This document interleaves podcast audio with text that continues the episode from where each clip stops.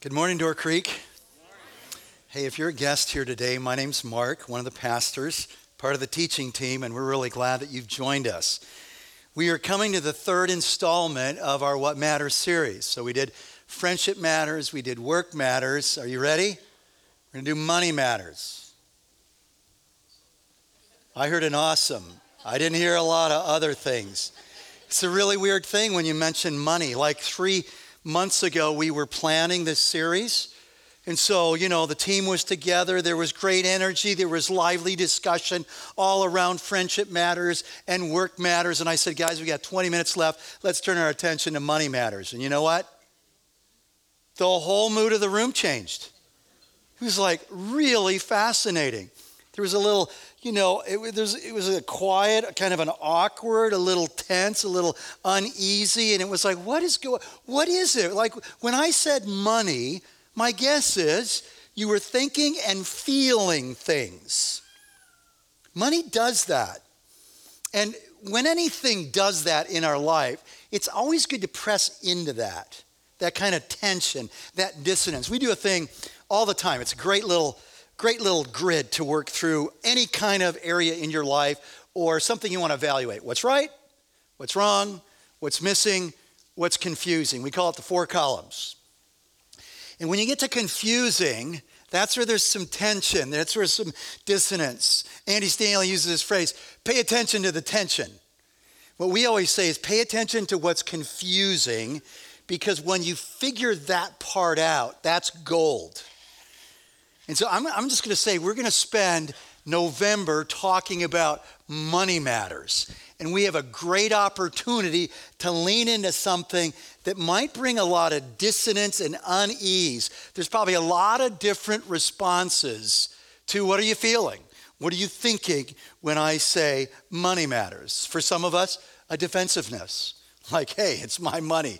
I already give. I was in a church where they, can you believe this? People did this. They would publish everybody's giving to the whole congregation. And you're going, oh man, where are we going with this? Right? Defensive. Others are going, I heard it, awesome. This is great. Excited to learn more about what God's word says about a really important area. That's about 2% of us. Thanks for representing 2%. I mean, a lot of us, we hear money like we're stressed, anxiety, right? There's just a lot of it. Our stomach tightens, right? There never seems to be enough. We're always stretching the penny, constantly paying the bills, right?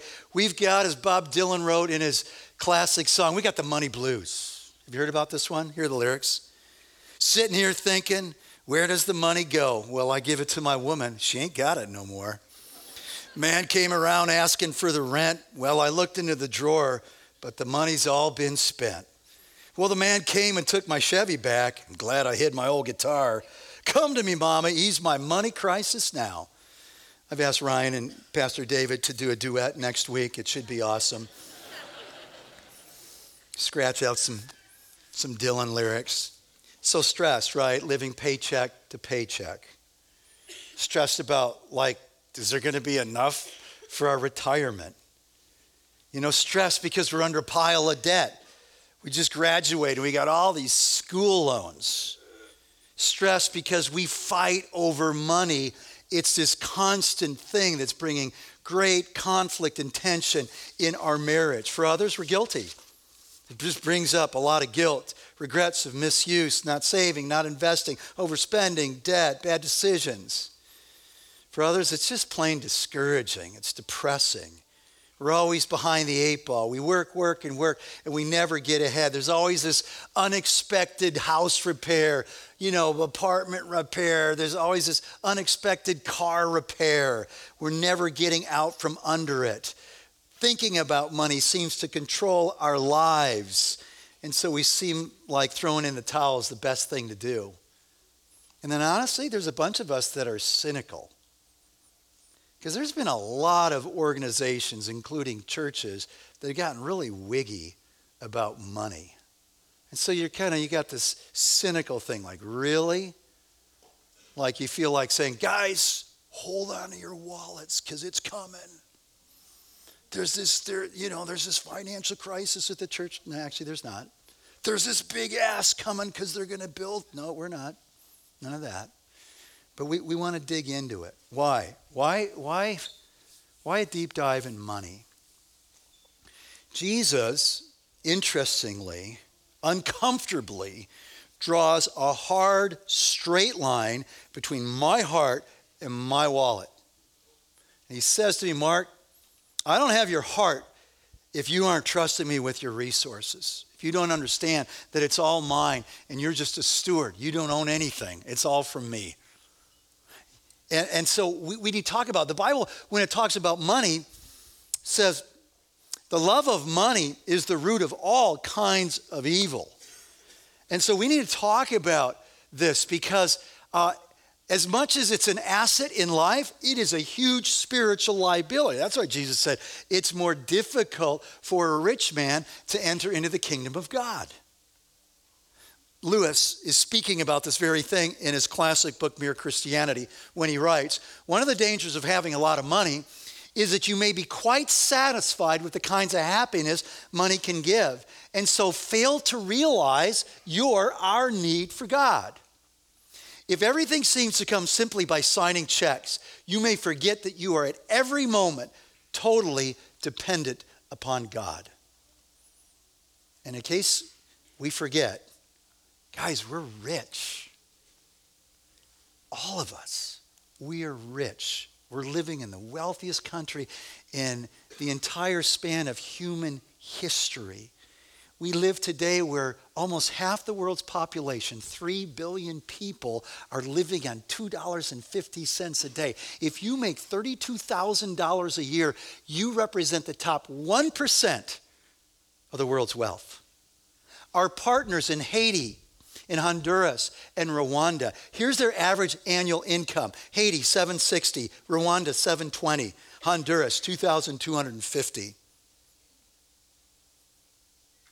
And so we need to do an in-depth study so that we understand the Bible's teaching here and understand that when the Bible talks to us about money, it's never about what God wants from us. It's always what, what God wants for us. For us. So we're going to do that. Money reveals who we're trusting. Money gives us an opportunity to trust that God is good, that He'll provide. It accelerates our faith. And this whole thing of handling our money as God desires us to with generosity, that's the way we fight the twin, twin temptations. So you got greed on the one hand, more, and more, and more, and more.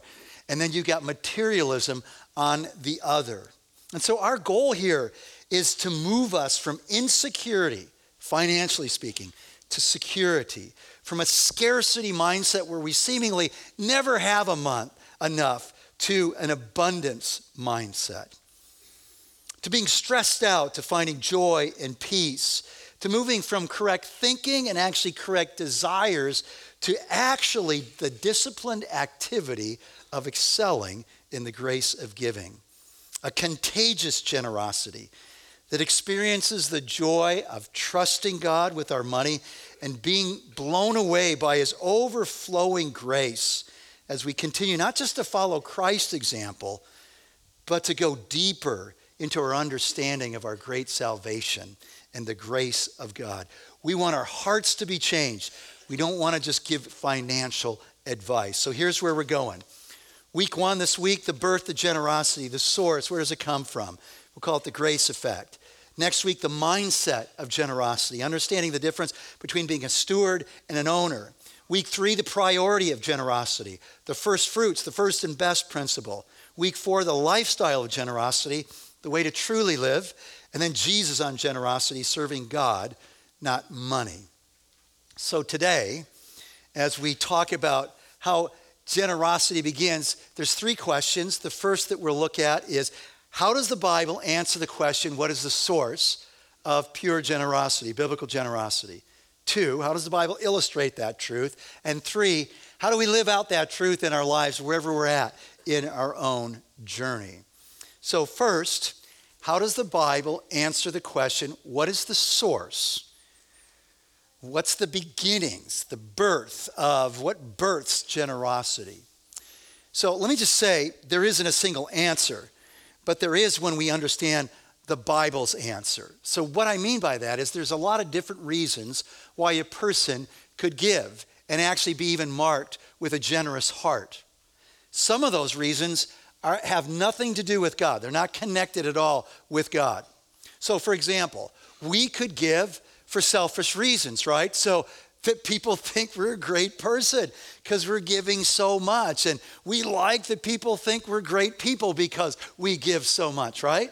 We could give to other people or organizations to get back something, right? So we could use it as this, uh, you know, exchange, right? I give, then I'm looking for a little in return. We could do the same thing to God.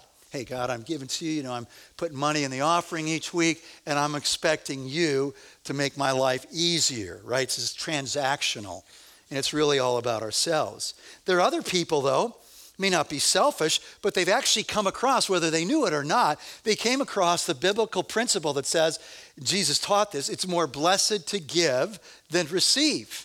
And so when you give, right, you like feel really good. Like that felt good. And so we like the feeling. But again, it's not wrong to do that, but the feelings and the giving isn't necessarily connected to God. So, how does the Bible answer the question?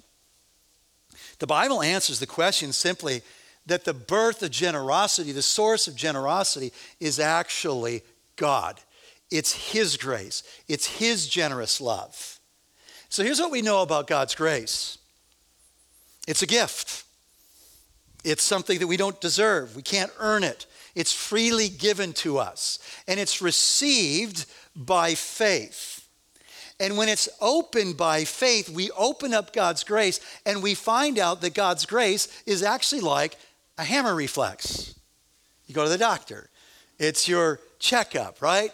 It's your annual physical. And one of the things the doc is going to do is check our reflexes. So I've always wanted to do this. And maybe this year's the year.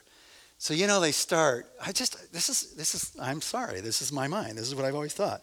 All right, the first one, you know, it's that I'll just let them do what they do, and my knee's going to do what it does or not does, right? And then the next one, I'm just going to go bam like that. Just kind of seems fun. All right, but we're back to grace, right? So it's a gift that's actually a, a reflex, and when God's grace is received by faith it's like this hammer that hits the heart, and the result is we go from this to this. We go from grabbers to generous givers. Created God's image, His image restored and being restored in our lives, we respond to the reflex of God's generous love and grace by giving to others. Now, there's a classic passage. Well, before I get to the passage, let me just kind of define grace here. Grace is all of God's goodness, all of his favor, freely offered, wrapped in human flesh. That is the divine Son of God, who was fully God and fully human, the highest expression of his goodness and grace and justice and love and mercy and kindness and faithfulness. The one who, though he was rich, became poor, that through his poverty we might become rich. So look at this verse in Ephesians 2 8 through 10. And what we have here is the core, most clear teaching of how one comes into a relationship with God. By His grace, through faith in His Son, we come into this relationship. And what we're going to see here is how God's grace brings about this reflex of good works, of generous living and loving like Jesus. So we read, For it is by grace you have been saved through faith. And this is not from yourselves. What's not from yourselves? The faith isn't from yourselves. God grants faith. Your salvation isn't from yourselves. And obviously, the grace isn't from yourself, it's from God. It is the gift of God not by works. Some of us grew up going, oh, the way we get into, you know, God's good grace is we work our way to that position and making sure we have more good stuff in our life than bad stuff in our life. No, he says, nope, it's grace. It's all about Christ's good work. It's not about our good works, because if it were, we boast so that no one can boast. For we are God's handiwork, his masterpieces, created in Christ Jesus. Here it is to do good works, to live this generous life, which God prepared in advance for us to do. And so, what we see here is clearly here that our good works are a result. They're a result of God's grace. They're not the means to procure and gain God's favor and grace. A lot of us grew up thinking, oh, I do this, I live this kind of life, it's going to buy me this ticket into heaven, into God's good favor. No, he's saying we get God's grace. And there's nothing we did to deserve God's grace. We didn't deserve it, we actually didn't even desire it. But now we've received God's grace, and out of that, the dominoes start to fall. The reflex is good works, living, giving generously, like our great God and his Son, our Savior. So, how does the Bible illustrate this truth? Well, it does from the very beginning. All right? So, Genesis, the first book in the Bible, introduces us to God. He's this awesome, powerful creator that creates everything out of nothing. And everything we know about God is he's generous. So when he puts Adam and Eve in the garden, he gives them everything to enjoy.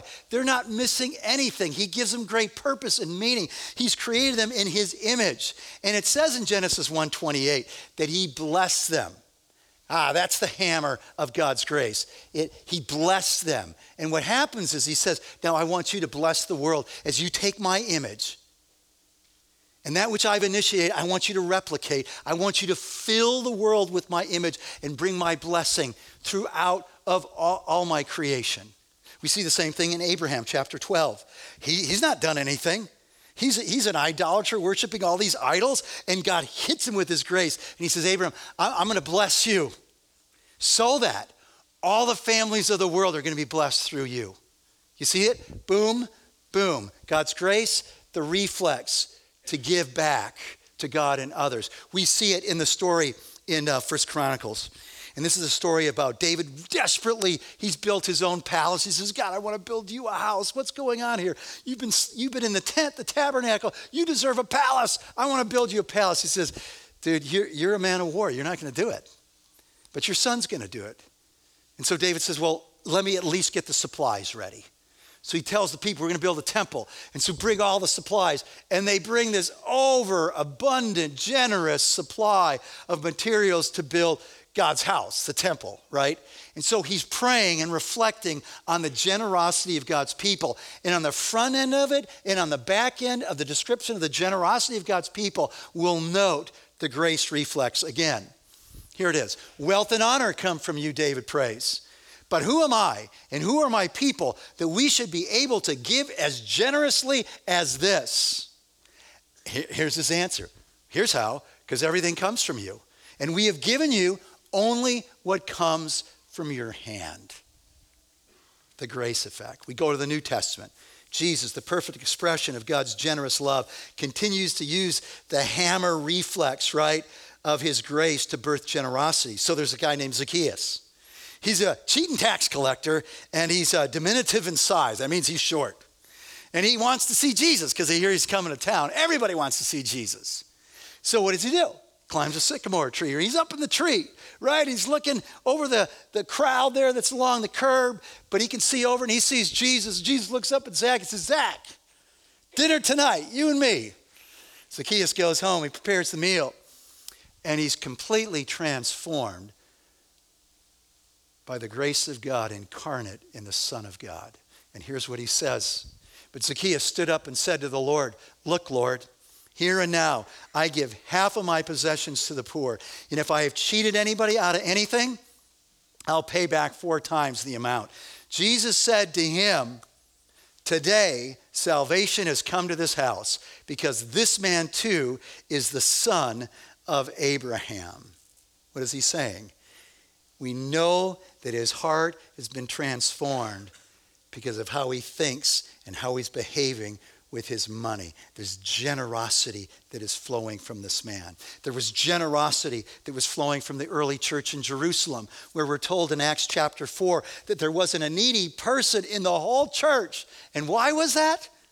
Because they had a collision with the grace of God. So the people were selling their houses and their property and giving the profits and the, and the receipt of those, those monies to the apostles who distributed to the poor.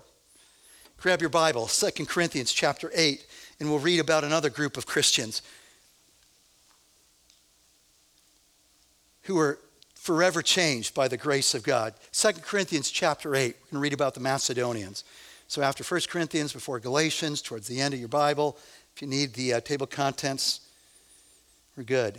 Man, there's a lot of pages turning in the first service. I'm not hearing a lot of pages here today. Just saying. All right, you ready? Verse 1. And now, brothers and sisters, we want you to know about the grace that God has given the Macedonian churches. Whose grace does he first highlight? The Macedonians or God?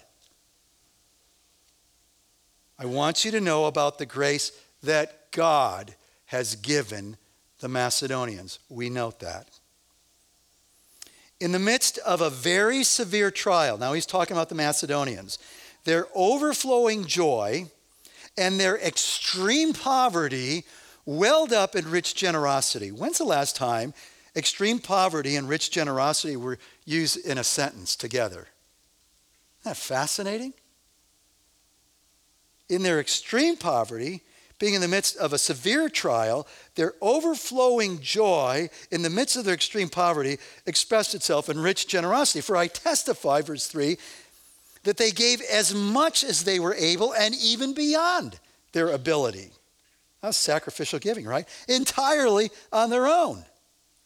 They urgently pleaded with us to get a pass. Oh, wait, that's not what it says. For the privilege of sharing in the service to the Lord's people. So, what's going on historically? There's a famine in Jerusalem. These are Gentiles in Macedonia in Greece, and they hear about it, and Paul's collecting an offering to, to go to help the people that don't have any food, and they're pleading to help out with the offering, even though they're living in extreme poverty. Verse 5 And they exceeded our expectations. They gave themselves first of all to the Lord, and then by the will of God also to us. Verse 7. But since you, now he's talking to the Corinthians, excel in everything, in faith, in speech, in knowledge, in complete earnestness, and in the love we have kindled in you, see that you also excel in this grace of giving. That's our, that's our eighth value contagious generosity, excelling in the grace of giving. That's the verse right here. Verse 8 I'm not commanding you, he says to the Corinthians, but I want to test the sincerity of your love by comparing it with the earnestness of others. We think he's talking about the Macedonians, and he, in a sense he is, but now he goes to the greater example. For you know the grace of our Lord Jesus Christ, that though he was rich, yet for your sake he became poor, so that you through his poverty might become rich. So let's just notice these people don't have anything going for them in terms of what you might expect would make a person generous. What do we know about them? They were going through some kind of severe trial. We don't know if that's persecution. We don't know what it was, but it was hard times. We know that economically, the description of their lives was extreme poverty. It wasn't even like they were poor, they were extremely poor. And so we might expect that Paul would have said, and, and guys, because of that, just pray for your brothers and sisters in Jerusalem and Judea. You don't have to give because I know you don't have anything to give. And they didn't say, Paul, what are you doing, man? You're killing us. We don't even know how we're going to put bread on the table tomorrow. They, they, they didn't use it as an excuse. And that's like, whoa, whoa. I mean, because there's times, right, when it's hard. And we kind of we, we kind of throw the card out there. God, you know, severe trial, extreme poverty. We've got tough times going on financially. And so you know that we're going to we're going to re-engage in this area in our life. But you understand, not now. We do that, right? Not not the Macedonians. Theirs was a joyous desire to give monetarily. This was an offering he was collecting.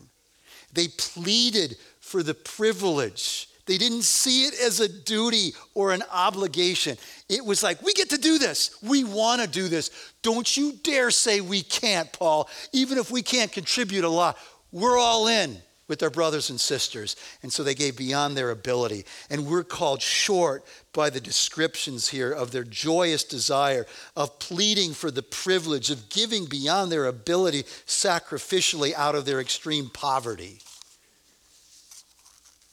So, what can we learn from this noble band of Christ followers? Notice verse 5 that first, the first thing they did, the first response, having received the grace of God, verse 1, their first response was to give back to God. To give back to God. A generous life begins by giving ourselves wholly to God. And so if we find ourselves wrestling with giving to God's work or to other people. I mean, it's just good, good to say, so maybe, maybe God doesn't have my whole heart here. Jesus is going to argue the point. So they gave beyond their ability. And the grace effect is all over. Four times we run into the word grace and the dominoes start to fall because God tipped the first one. He was the one who initiated grace in their lives. So, what do we do with this? How do we live this out? Well, the teaching's obvious, right? Maybe not. Generosity is birthed by an encounter with God's grace. So, if we want to grow in this area of generosity, it starts actually by receiving receiving God's grace. And so it comes to us wrapped, it's a gift. Christ is God's indescribable gift. And it's wrapped. It's got your name on it. It's got my name on it. And, and, and yet, it's just there. He, he says, I, I, I'm not going to open it for you. I'm going to give you the faith to believe that I'm good and this is what you need. But you ultimately have to take and receive that gift through faith, wholly trusting, pinning your hopes all on Christ, His grace, His good works, not your own. Have we done that? Have we done that? We need to receive God's grace if we're going to live generously like God. And so here's the problem the problem is it's easy for us, like Adam and Eve, to doubt that God is good, that He's gracious, that He's faithful, that He'll provide, that He's good, that He'll meet all of our needs. It's easy to get in the scarcity mindset that there isn't enough and God can't do anything about it. So, you know, at the beginning of the story, we, we skipped a part. We skipped a part that doesn't skip our own hearts, that we still wrestle with. And that is, yeah, there's a great, good beginning about a generous God who. Uh, puts his blessing and grace on Adam and Eve and asks them to spread that throughout the world. But then we find out that there's another story that happens where they doubt and reject the goodness of God. And, and that, that really impacts us today. So, what happened is when they doubted God's goodness, when they, when they felt like maybe He was holding out, like that tree and that fruit looked like something they desperately needed, then they, they turned into grabbers. When God wanted them to spread his blessing around all of creation. And they're grabbing all kinds of things. First, they're grabbing the crown, right? Self rule, autonomy. They grab the forbidden fruit, taking hold of the one thing that wasn't theirs that would actually kill them, only to find out that in taking it, they lost all, all that God had given them. And their failure brought death and decay and destruction. And if you think about anything that you read, anything that grips our hearts, any violent thing, any horrible thing, all evil in the world, it all goes back to this whole thing of doubting that God is good and, and this whole thing of, I deserve it, it's mine. This grasping chases back to this. And so at the heart of Adam and Eve's failure is something that plagues our heart pride and unbelief. And it's just not out there, you guys. It's right here in Mark Mayfair's heart. A heart that has been made new and God is making new. But I have all kinds of opportunities through any day and any week to operate out of pride and out of unbelief. What did it look like for Adam and Eve? Huh, they knew better than God, deserved better than his provision, had a better chance of defining what is good and evil, right? That marked the pride of their life, and it marks our lives today, right? They forgot that they're stewards and acted like they're owners. We do the same thing. This is mine. What are you talking about? We, we, we talk about giving back to God. What are we talking about? It's all His. I'm not giving it back to Him. It's all His, but we think it's ours. That goes back to our pride. They adapted a scarcity mindset. Though all the garden was there and everything in it, God was there, save the one tree. They acted in selfish greed, grabbing what wasn't there. Pride, pride, pride. And then there's unbelief, doubting that God was good, that he was faithful, that he could faithfully provide, doubting that his word was true, that he could be trusted. We do the same thing. They turn to themselves as their own hero and deliverer. We do the same thing. Faith was replaced by a fear that convinced them that if they didn't have the fruit of the knowledge of the tree of good and evil, they would be missing out. Theirs wouldn't be, their life wouldn't be secure. Their identity wouldn't be safe. They wouldn't be satisfied. And so we ask ourselves have we received the grace of God? Have we received that? Are we receiving God's grace every day of our lives? The Bible says, apart from God's grace in our life, we're dead, flatline. We actually don't have the reflex to live generously. We might, we might look like we are, but it's fundamentally still all about ourselves. So when it says that in the Bible that Jesus, who was rich, became poor, that through his poverty we might become rich. It's, it's important that we understand the riches that are ours in Christ are not the same riches that the world defines as riches. But when you actually see what is involved and included in the riches of Christ, you realize, well, this is the stuff that the world longs for and often is chasing money to supply that longing need, deep need that we have in our hearts. So the riches of God's generous love brings forgiveness. Like, that's a big thing. This is a great conversation to have with someone as you're trying to talk about your faith and point to Jesus. You just ask a simple question. So, what do you do? What does your faith tell you to do with guilt? Like the real stuff. Not, I'm not talking about the conceptual idea, the guilt of your life, the stuff that you've done that if I knew about it, you'd be horrified that I knew about it. What do you do with that? And how's that working? The richness of God's grace in Christ is that in Christ, He paid for all that junk in my life and all the hurt that I caused, all the stuff that if you knew, I would sulk out of here so embarrassed. That I've been freed from that. That's richness in Christ. I have peace that passes human understanding in the midst of the storms of life right now. The diagnosis, the financial crisis, the marriage that is crumbling, the jobs that's uncertain, whatever it is, that we can have peace that's not dependent upon circumstances, the richness of Christ, the Prince of Peace reigning and calming our heart. That's, that's something the world longs for purpose and meaning and significance, that we could join him in making all things new in this world as we walk with him. Fullness of the Spirit, intimacy as his children. We're his masterpieces. We're rich. And so the gospel cures our unbelief. The gospel roots out all of our pride. The gospel keeps God at the center so we don't get duped into thinking, I don't have enough because I see a God who made everything out of nothing. I remember what Jesus did with a little boy's lunch. And he fed 5,000. And there were like a ton of leftovers.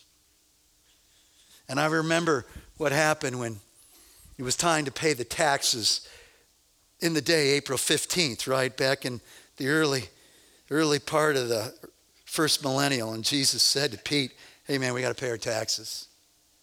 He didn't pull a coin out of his pocket. He says, just go fish. There's some, there's some money in that fish. You kidding me? That's our God. The gospel keeps God at the center of our worldview and of our world. And so we don't live in a scarcity mindset. We understand who God is. And he who did not spare his own son, will he not also with him give us most things? All things. All things. And when we live like this, we bear no resemblance of our Savior who went like this. And when we live like this, we are missing all that God wants to bring into our lives. That we could then be conduits of grace and keep the dominoes flowing and the reflexes of grace triggering through as we live like Christ in this world. Oh, God, help us to see a beautiful Savior. Oh, God, transform our hearts with his indescribable gift of his Son, that we would live and move as people who've been radically changed by his generous love. Let's pray. So, dear God, forgive us for holding on to things, thinking that they're ours, trusting in these things, thinking that you're not good, that you can't provide. Help us. Help us to follow your way, your path. Free us from the love of money. Free us from uh, the fears that we have over the lack that we are experiencing.